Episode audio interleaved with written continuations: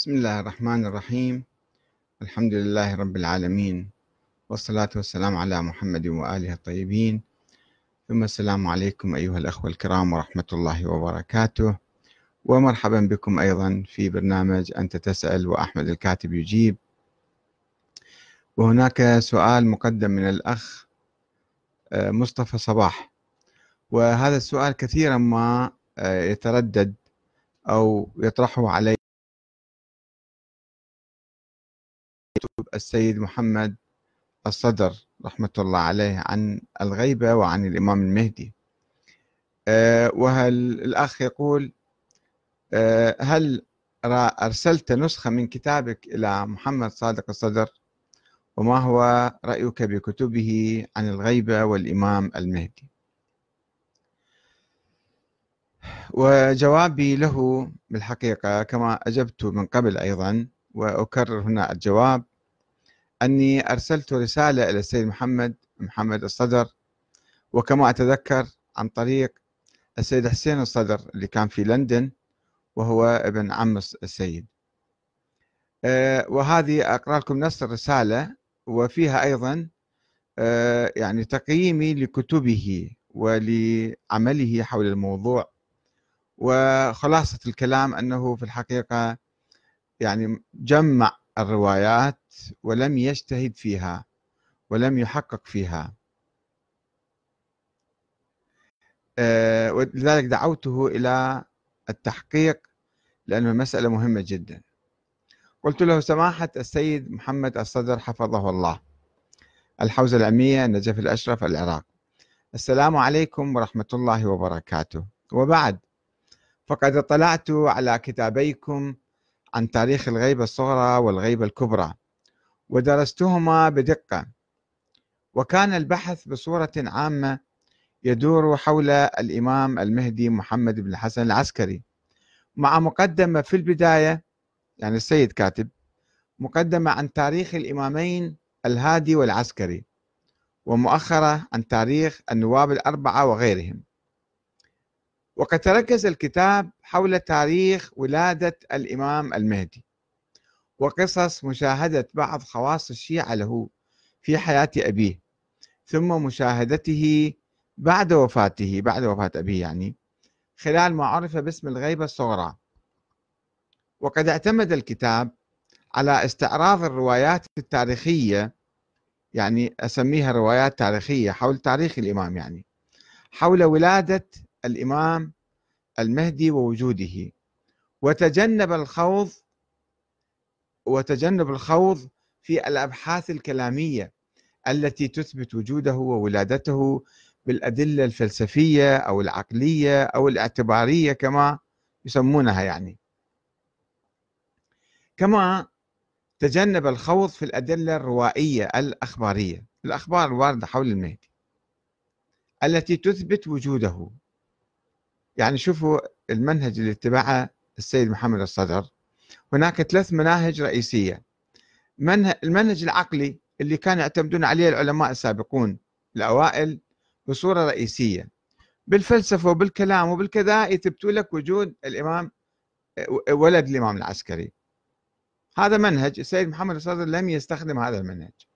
هناك منهج آخر منهج روائي أخباري. يجيبون أحاديث. قال النبي قال الإمام علي قال الحسن قال الحسين قال فلان قال فلان أنه سيولد التاسع من ولده هو كذا وكذا. ويجيبون أحاديث. هذه الأحاديث أيضا السيد لن يعتمدها. وذلك خلافا لما كان مشايخ الطائفة الاثنى عشرية يفعلون في كتاباتهم القديمة حول الموضوع. لو يجيبون أدلة عقلية لو يجيبون أحاديث. حيث كانوا يعتمدون على الأدلة الفلسفية الكلامية يعني والروائية. هالمنهجين الرئيسيين أكثر من الاعتماد على الروايات التاريخية؟ يعني لو تشوفون مثلا الصدوق أو يشوفون النعماني أو يشوفون الطوسي يشوفون يعتمد على هل الكلام الثاني ما يعتمدون على الروايات التاريخية. هذا ما قلت له للسيد أن أشرح له أنه قرأت كتابك وأنت هذا منهجك. وقد أشرتم في مقدمة الكتاب هو السيد محمد الصدر أشار في مقدمة كتابه إلى ضعف كثير من الروايات التاريخية الخاصة بالموضوع وجهل سندها. في البداية قال أنه هاي الروايات اللي أجيبها الروايات التاريخية اللي هو اعتمدها يعني في كتابه قال هذه روايات مجهولة ضعيفة. سنتها ما معروف شنو.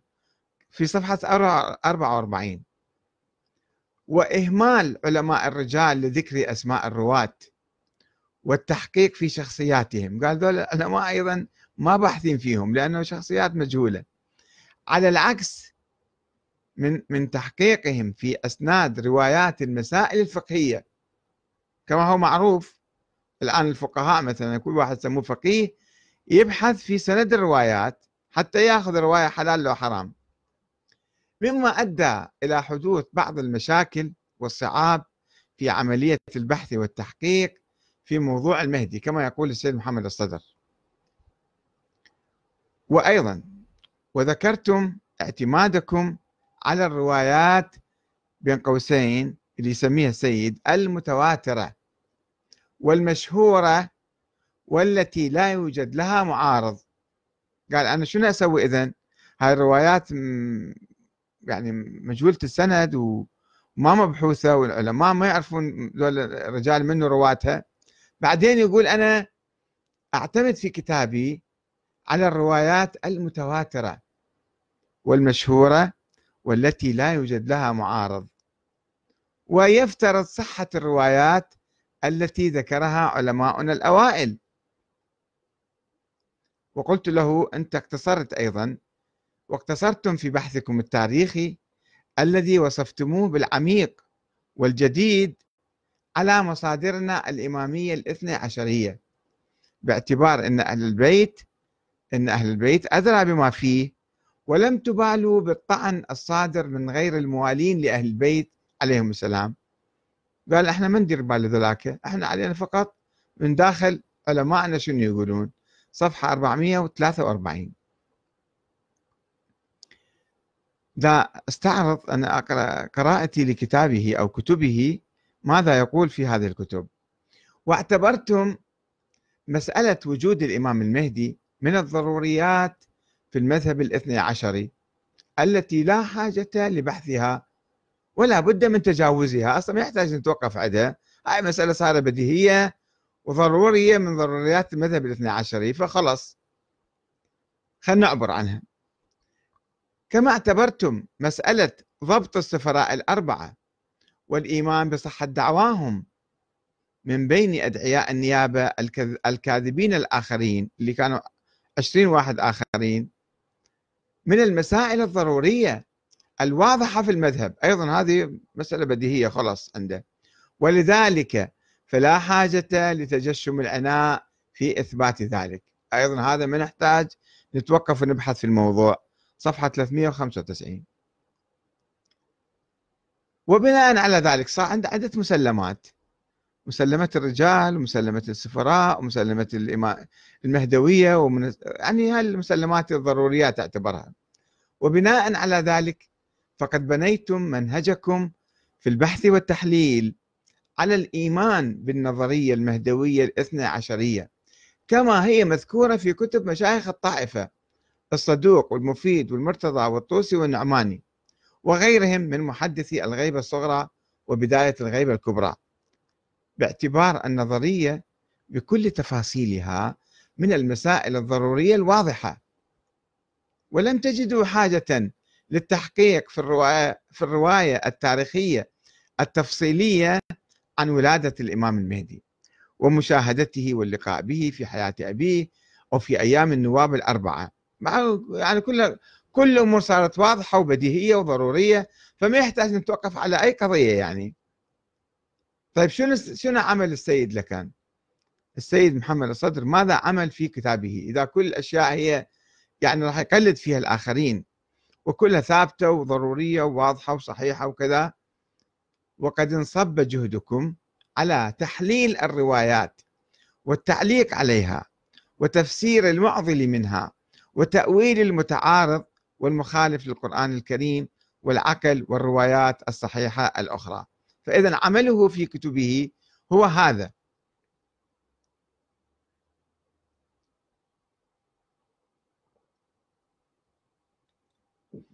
وبالرغم من الجهود التي بذلتموها في صياغة الموضوع وتحليل الأحداث فإني أعتقد أن موضوعا خطيرا كموضوع وجود الإمام المهدي محمد بن الحسن العسكري تترتب عليه أمور كثيرة في الفقه وفي الفكر السياسي والعقائدي ويقوم عليه كيان الطائفة الاثنى عشرية.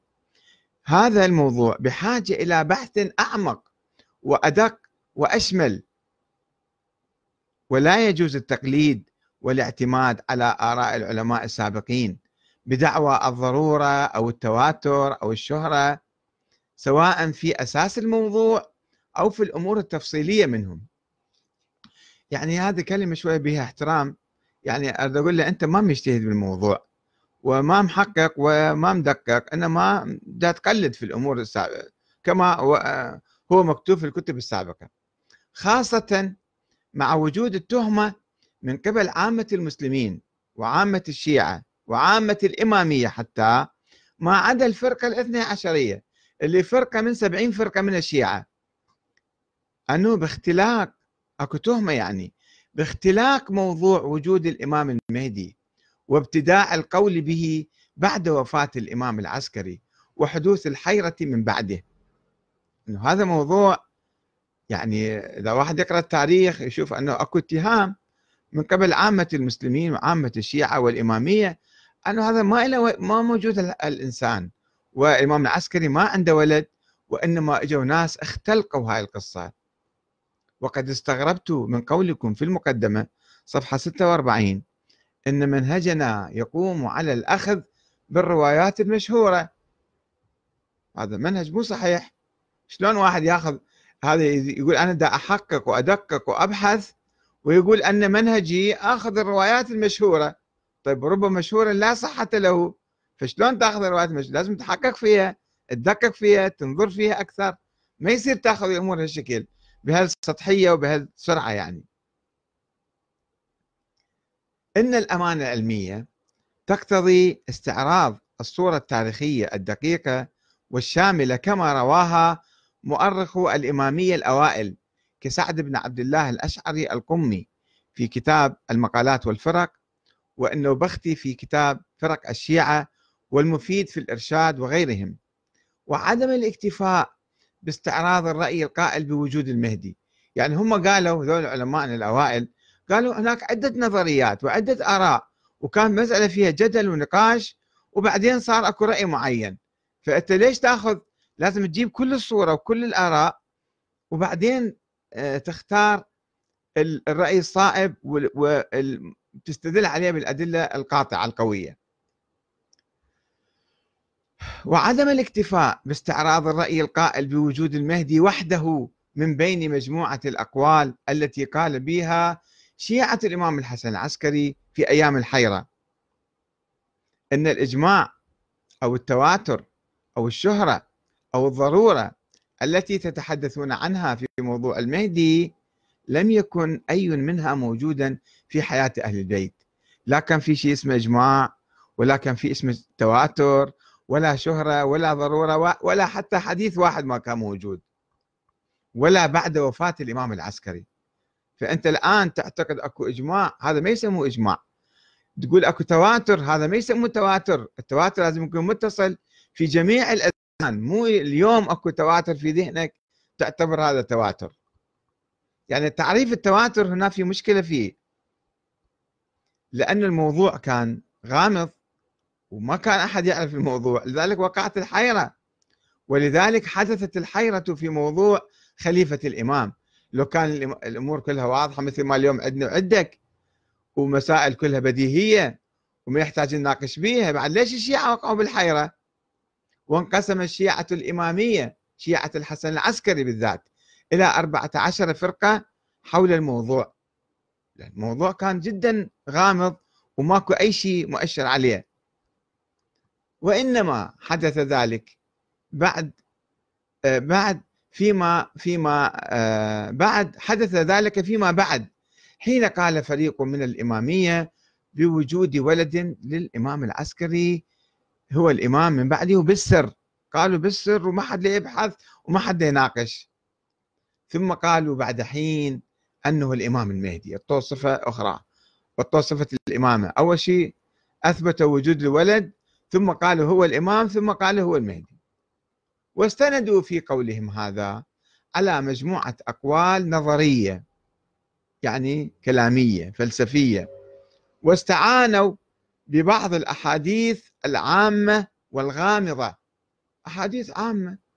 ما تحدد اسم هذا الولد أو هذا المولود أو هذا الشخص. وربطوا بعضها ببعض ثم اجتهدوا فيها واستنتجوا منها حتمية وجود الولد للإمام العسكري. يعني قال ما يصير لازم إحنا نفترض وجود ولد للإمام العسكري. ولم يكن للقصص الأسطورية أي وجود في البداية. مسألة الولادة حديث آه، خديجة أو حكيمة أو آه، أبو الأديان هاي القصص أصلا في البداية ما حد ما كان يعرفها ولا كانت موجودة إنما اختلقوها بعدين وإنما بدأ بعض الغلاة يحبك تلك القصص الأسطورية. لكي يدعم القول الافتراضي قول افتراضي وهمي يعني بوجود الإمام الثاني عشر. ولذلك جاءت تلك القصص التاريخية التي تتحدث عن ولادته واللقاء به في أيام أبيه أو في أيام الغيبة خالية من السند الصحيح ومروية عن أشهر الكذابين والوضاعين كجعفر بن مالك الفزاري وآدم البلخي وأحمد الرازي. وإذا كان بعض العلماء السابقين قد ذكر تلك الروايات الضعيفة فليس لكي يقدمها دليلا على وجود المهدي وإنما ليتخذها دليلا مساعدا. يعضد به الدليل الأول والأقوى لديه وهو الدليل الفلسفي الاعتباري يسموه.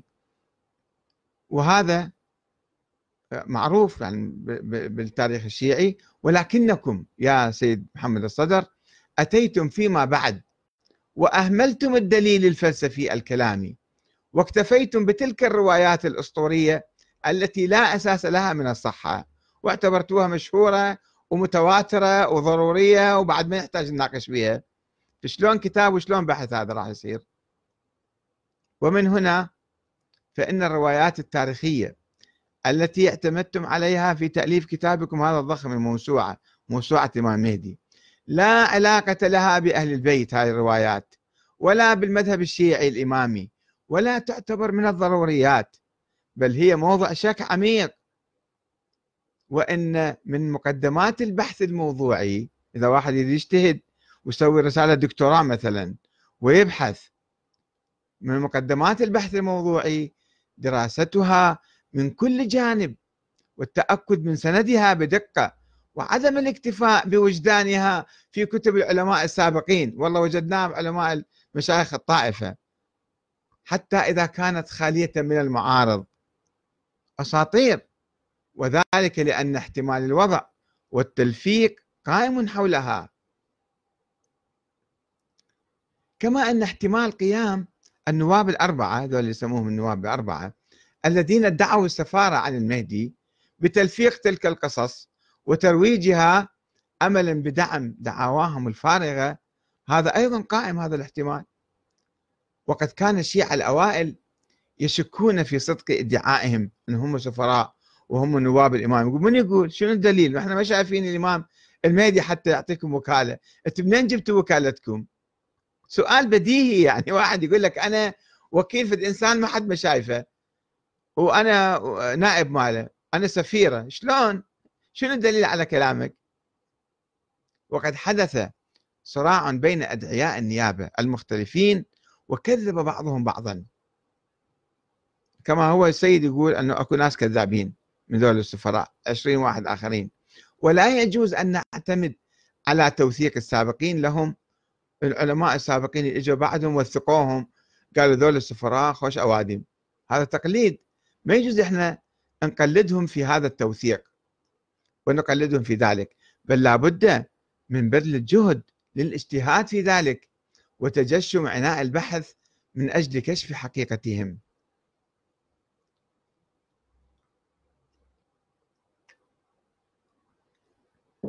إذا فإن الحاجة إلى إعادة النظر في الموضوع برمته. هذه الحاجة ملحة جدا ولا بد أيضا يعني أدعو السيد محمد الصدر إلى أن يعيد النظر في كتابه. إعادة النظر في الموضوع برمته ملحة جدا ولا بد أيضا من إعادة النظر في منهج البحث والتمييز بين الروايات الصحيحة والمزورة. مو واحد يكون أخباري حشوي ماكو أخبار وروايات يجيبها ويصفطها بكتابه. وذلك باعتماد علم الرجال ومبادئ الرواية والدراية ورفض أي رواية ضعيفة أو مجهولة أو مقطوعة السند. حتى لو كانت مذكورة في كتب العلماء السابقين. هذا مو معناته صارت رواية صحيحة.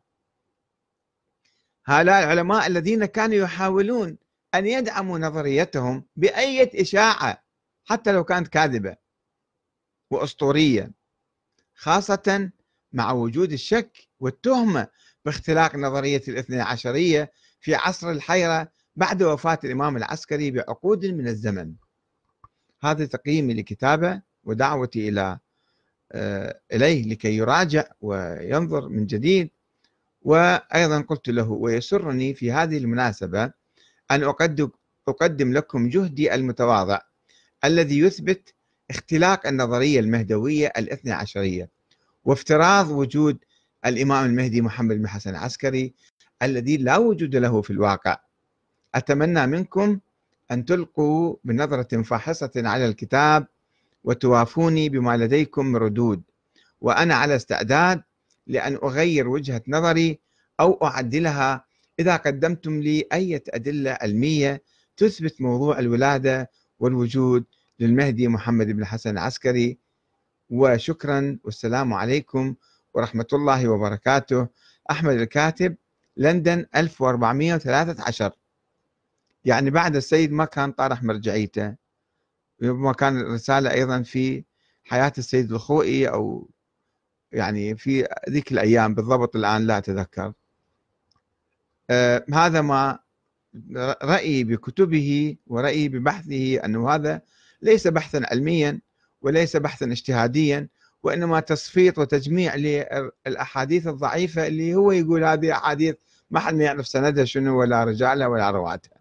وإنما موجودة بالكتب جابها وحطها وسواها كتاب ضخم اسمه موسوعة الإمام المهدي ولكن هسه إذا هو ما جاوبني أو هو ما رد علي فأنا أطلب من أي واحد يقرأ الكتاب كتاب موسوعة الإمام المهدي موسوعة الغيبة أن ينظر فيه ويعيد النظر فيه ويراجع هذه النقاط ويبحث الموضوع بصورة علمية دقيقة. والسلام عليكم ورحمة الله وبركاته.